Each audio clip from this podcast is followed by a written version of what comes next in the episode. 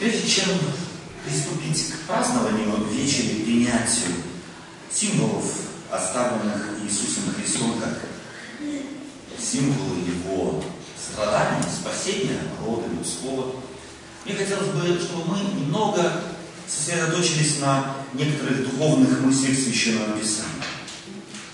Я предлагаю вам со мной прочитать из Евангелия от Луки, 23 главы, 30, 23, 23 главе, с 20 стиха. Я буду некоторые стихи выборочно читать из 23 главы Евангелия от Луки.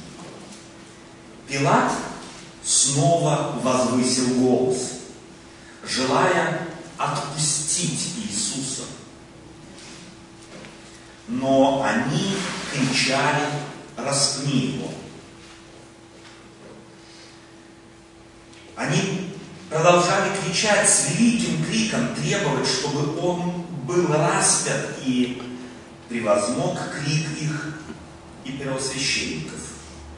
И отпустил им посаженного за возмущение убийства в темницу, которого они просили, а Иисуса предал в их волю. И 32 стих.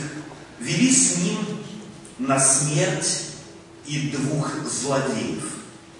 И когда пришли на место, называемое Лобное, там распяли его, и злодеев, одного по правую, а другого по левую сторону. Иисус же говорил, «Отче, прости им, ибо не знают, что делают».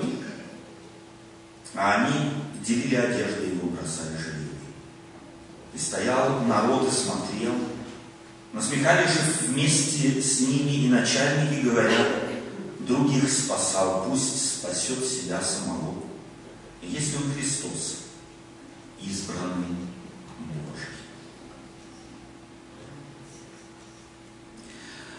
Я думаю, что даже эти вдохновенные строки Священного Писания не смогут передать всю драматику того, что там в тот день происходило. И все Евангелия до конца не смогут, тем не менее, будучи вдохновенными книгами, передать на самом деле, чтобы мы смогли до глубины души проникнуться тем, что сделал Иисус, пошед на Голгофу. Мне в этой истории бросается несколько вещей в глаза. Первое. Говорится о том, что Пилат, чужестранец, язычник, пытался Иисуса спасти. Пытался ему помочь выпутаться из сетей, в которые его уловили тогдашние люди, считавшие себя правильными, лучшими, чем все. Но ничто не могло удержать их от того, чтобы теперь поставить точку в задуманном ими плане. Его приводят на Голгофу с двумя злодеями, как здесь говорится в Евангелии, прибивают ко кресту. И здесь, по логике вещей, каждый ожидал бы проклятия. Каждый ожидал бы, ну, по минимуму, если не проклятие, то во всяком случае громкое призывание к справедливости и возмущение против несправедливо вынесенного суда. Но евангелист запечатлевает слова Господа. Иисус же говорит.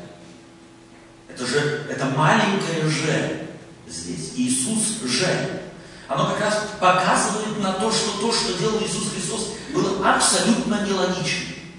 Оно было абсолютно не вписывающимся в то, что ожидали люди вокруг. В то, что здесь нормально, по нормальной схеме должно было произойти. На месте его здесь никто не благословлял бы. И тем паче, конечно же, не просил бы прощения. Или не просил простить своим глумящимся над ним солдатам. Иисус же, молившись, сказал очень, прости им, ибо не знают, что делают. Прощение просить или легко просто прощать в нашей человеческой жизни рассматриваются многими как слабость. Мне нравятся здесь слова Махатма Ганди, который когда-то сказал, слабые не могут прощать. Прощение – это атрибут сильных. Слабые не могут прощать. Прощение – это атрибут сильных.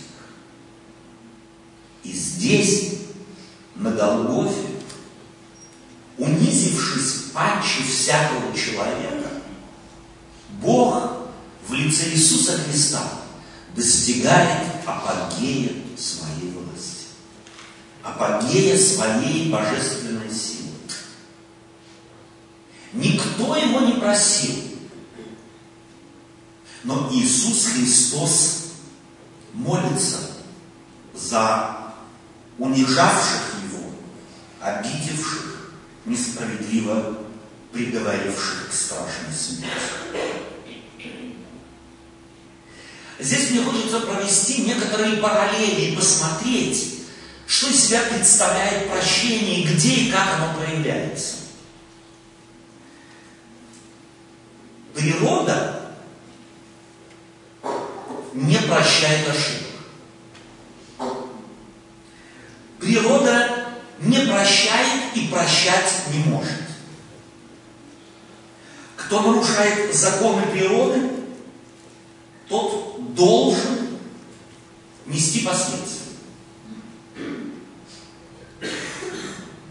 Природа не стремится облегчить промахнувшемуся не уч... не да, тому, кто не учел ее закономерностей, она не облегчает ему его переживаний. Она не являет благодати к немощи. Она глуха к крику страдающих. Она никогда не услышит крик допустим, падающего с лесов строителя, который промахнулся, не учел законы притяжения и не застраховался. Нет. Она не станет заботиться о попавшем в беду в шторм, в шторм, в море или землетрясении. Мы как раз наблюдаем трагедию в Японии. Природа как бы говорит Закон есть закон. Закономерность есть закономерность. И я должна быть хоть как-то принципиальной, принципиально вычисляемой. Природа не делает исключений. Она не разделяет на слабых и сильных, мужчин и женщин, образованных, необразованных, детей и взрослых. Природа не делает исключения тому, а он ошибся, он как-то, он, он-то хотел хорошего, но получилось плохое. Она просто следует своим закономерностям. Слепо следует своим закономерностям.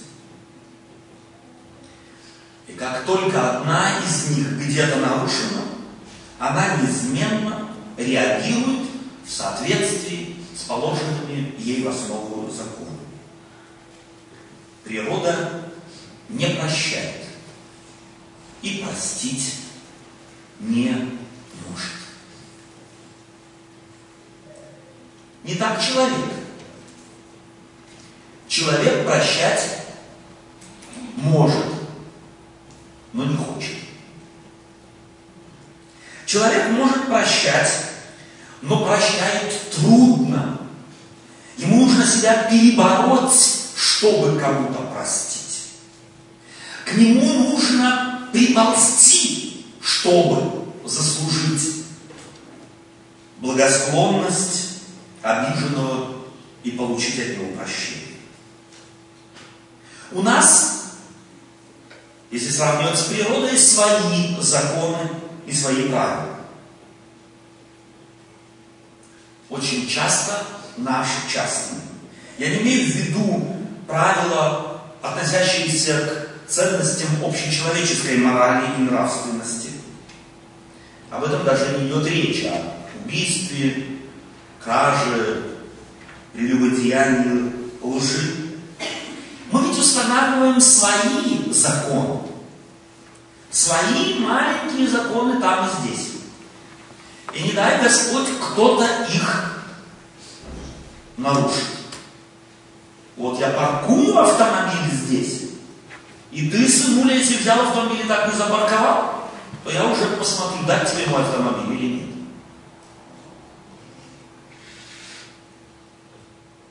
Установила жена закон, этих цветов нам в дом не надо.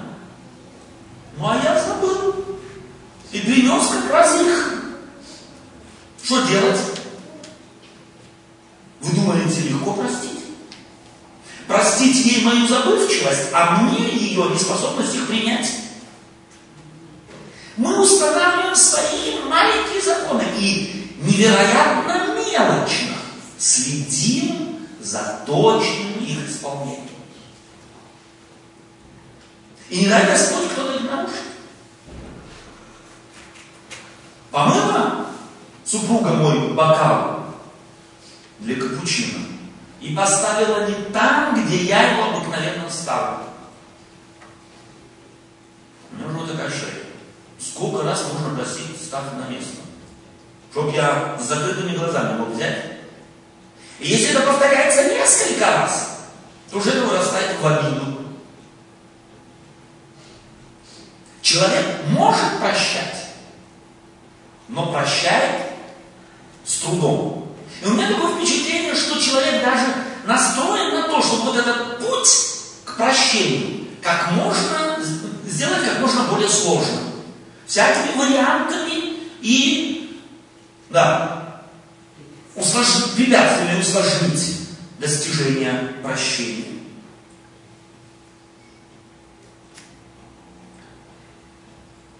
Но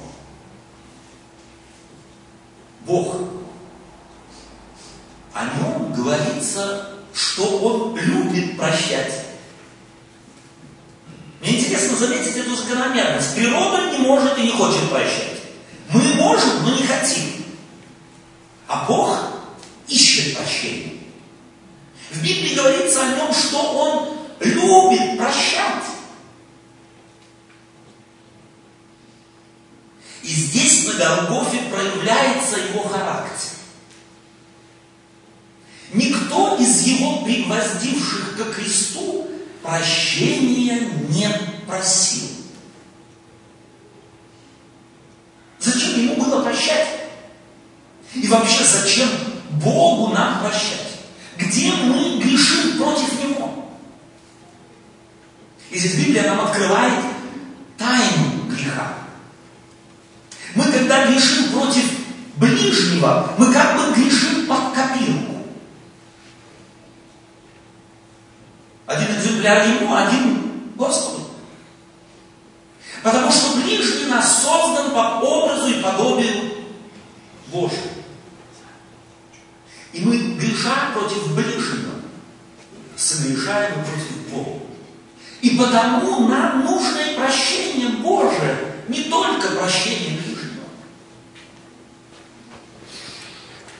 Но удивительно, что Бог прощает авансом.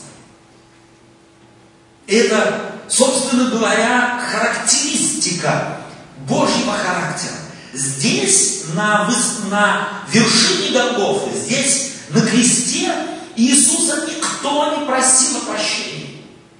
И потому, когда Он просил прощения и говорил, «Отче, прости им, ибо не знают, что делают», Он просил прощения за весь род человечества.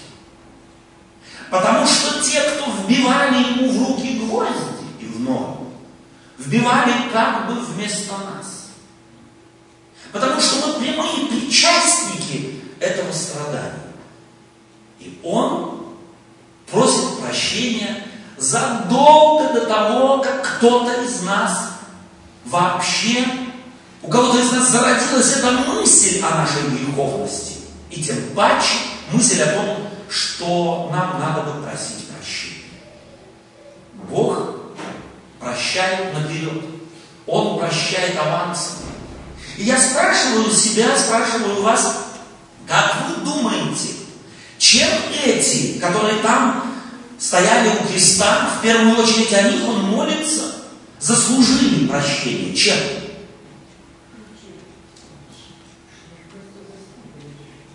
Ничем. Больше того, они его не хотели. Они в нем не нуждались. А Господь берет и дает. А вдруг они очнутся? А оно же есть. Они могут взять и идти. Я не знаю, Евангелие не описывает их историю. Какая она была после Голгофы. Но какой бы она ни была, Господь устроил все для счастья любого человека. Господь устроил все для прощения и вечной жизни каждого рождающегося в этом мире. В этот мир. Прости ибо не знают, что делать. И еще раз, мы все знаем, мы всегда знаем. Не бывает ли так, ты что-то сделал, а потом только встряхнулся, о, а что я делаю? Сказал, а потом думаешь. Сделал, а потом каешься. Прости, ибо не знают, что делать. И у меня такое впечатление, что мы не только в быту не знаем очень часто, чего делать. Мы даже здесь очень часто чего-то требуя друг от друга, на чем-то настаиваем, кого-то желаем обязательно заставить.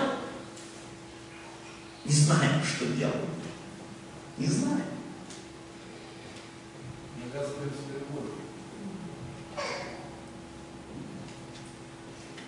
Прощение – это атрибут сильного. Кто ты? И Господь предлагает прощение всем. Он предлагает прощение здесь, распнувшим его. Нам не надо бегать, как белка в колесе, чтобы где-то что-то заслужить. Нам не надо что-то творить для того, чтобы. Потому что все уже готово, нам только нужно протянуть руки и взять. Нам нужно осознать, что мы прощены и приняты. И начать жить, дорогие друзья, начать жить как прощенные и как принятые. Я думаю, что каждому из нас в нашей жизни уже приходилось испытывать освобождение, душевное освобождение, то приятное чувство, которое заселяет твое сердце, если ты где-то повинился и тебе прости. Прощенному легче жить. Прощенного меняет прощение. И если мы еще не изменены, то это говорит о том, что мы прощение Господне не приняли. Мы все еще где-то в языческом своем угаре носимся, зарабатывая это прощение. Живем помимо Евангелия, помимо его учения, помимо его вести, евангельской вести. Очень простим ибо не знают, что делают. Мы иногда, ища спасения, ищем его не там и не знаем, что творим. А Господь и это нам уже простил. Мне хотелось бы сегодня, чтобы мы прониклись вестью Евангелия. Чтобы мы прониклись словами, произнесенными Господом на кресте. Я спрашиваю вас, молитву эту, которую Иисус Христос на Голгофе произнес, ее Отец?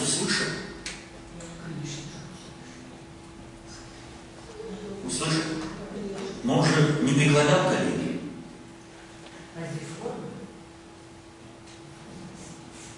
Надо же было преклонить колени, чтобы молитва была услышана, или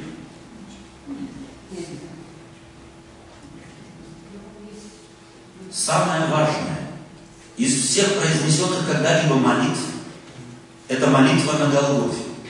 Прости, очи, ибо не знают, что делать. Заметьте, произнесена она была не до того, и не на коленях, а произнесена была, потому что шла от сердца, шла от души. Господь просил прощения за нас грешников. И давайте мы, постигшие христианство, давайте мы начнем преодолевать в себе вот эту тягу, каким бы то ни было форм. И, пожалуйста, простите меня, мы не можем без форм. Но давайте мы не будем молиться на форму. Давайте мы перестанем обожествлять формы. Давайте мы перестанем из них делать идолов. И думать, что есть формы, которые нас приближают к Богу. Нас либо приближает к Богу, либо удаляет от Бога состояние нашего сердца. Я могу молиться тысячу раз, свернувшись в узел. Но если в данный момент мое сердце исполнено антагонизмом, если оно исполнено духа нетерпимости к тем, кто понимает что-то не так, как я, если это сердце мое в данный момент, когда к Господу обращаюсь, заполнено идеей самовлюбленности и того, что я лучше, потому что я что-то делаю, то давайте мы поймем одну вещь. Не может ничто отнести нас дальше от Бога и Его милости, как наш эгоизм, эгоцентризм, самовлюбленность и уверенность в том, что мы лучше. Я здесь вспоминаю в моей голове проносятся массы эпизодов жизни Христова. Я сейчас в данный момент вспоминаю Закхея, которого ни один праведник не, прос... не пустил вперед. Все стояли так. Э, локти раздвинули, он там маленький пусть стоит. Дерево лезть, опозориться. Может быть но именно его, того, кто кого отвергли все. В этом городе Иехоне Иисус Христос не пошел к начальнику синагоги, и не пошел к первому пастору и второму пресвитеру. Он пошел к отверженным. Иди сюда. И не говорит, с дерева, я тебе сейчас нотацию прочитаю. Когда последний раз в церкви был? Когда последний раз молился? Вообще молился ли? И как ты молишься? Стоя, сидя, лежа. Он принял отверженного и говорит, я хочу быть твоим гостем. Я хочу быть твоим гостем. Иисус в том, в том городе готов был принять каждый в тот день. Далеко еще было до Голгофы. Каждый думал, а вдруг ко мне зайдет. Но он пошел к тому, кто его не ждал. И кто на это вообще никак нисколько не надеется. Мне надо сегодня быть у тебя Прости им, говорит Иисус Христос, ибо не знают, что делают, и таким образом стучится в твою и мою дверь. Я хочу быть у тебя в доме. С моим прощением, моим духом, моей любовью, самим собой. Я хочу облегчить тебе жизнь. Христос ее нам облегчает.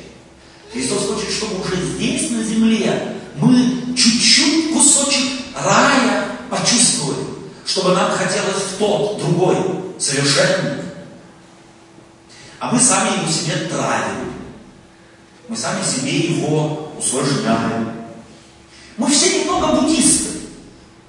Мы все немного индуисты. Мы все немного мусульмане. Нам всем нужно, нужно себя бичевать. Чтобы, если кровь пойдет, то тем лучше.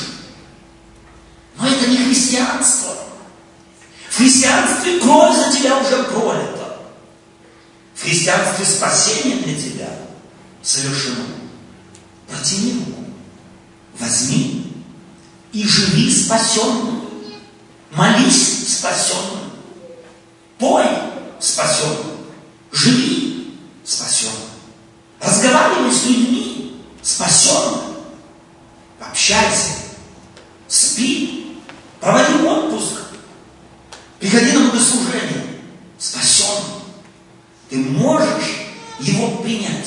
Оно готово. И ты, ведь не я, вы все когда-то в крещении отдали же вашу жизнь в руки Божьи. Потому что были такие хорошие, заслужили. Или потому что благодать Божия осенила вас, и вы не могли не креститься. Я надеюсь, что второе, а не первое. Потому что кто-то когда-то молился за весь мир, прости, ибо не знают, что делать. А уходя из этого мира, послал Духа Своего Святого, о котором говорит, придя, научит, наставит, будущее возвести. И будет жить не только с вами, но еще и в вас жить будет. Вот тот Дух того, кто на Голгофе молился о том, что простил Отец Небесный людей, этот Дух должен бы жить в христиан.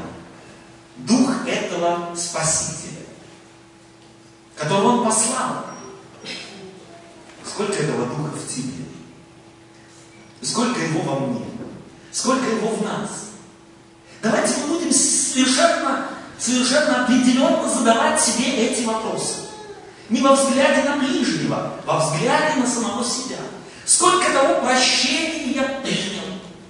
И почему мы так жадно, э, даже не знаю, как по-русски правильно сказать, скупо, да, пользуемся прощением, а не жадно хватаемся. Не говорим, дай мне больше, как можно больше. Ну, чуть-чуть взяли, хватит. Почему? Да потому что мне мой, мой эгоизм еще дорог. Мне еще моя неспособность прощать еще чуть-чуть щекочет мои нервишки. И потому не надо мне много прощения. Ну, чуть хватит. И вот ходим мы, полусогнутые, полуисцеленные, полусчастливые, счастливые, полуспасенные, полуживые, полумертвые. И это вспоминаю Откровение 3 главу. Там именно так говорится. А ты не знаешь, что ты и беден, и нищ, и слеп, и на. А думаешь, Бог есть что.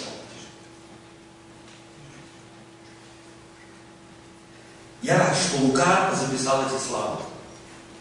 Я рад, что они в Евангелии сохранились по сегодняшний день. Именно эти слова делают христианство особенной религией. Религией спасенных людей, спасенных, за которых молился Бог, давая им прощение. Прими это прощение и живи.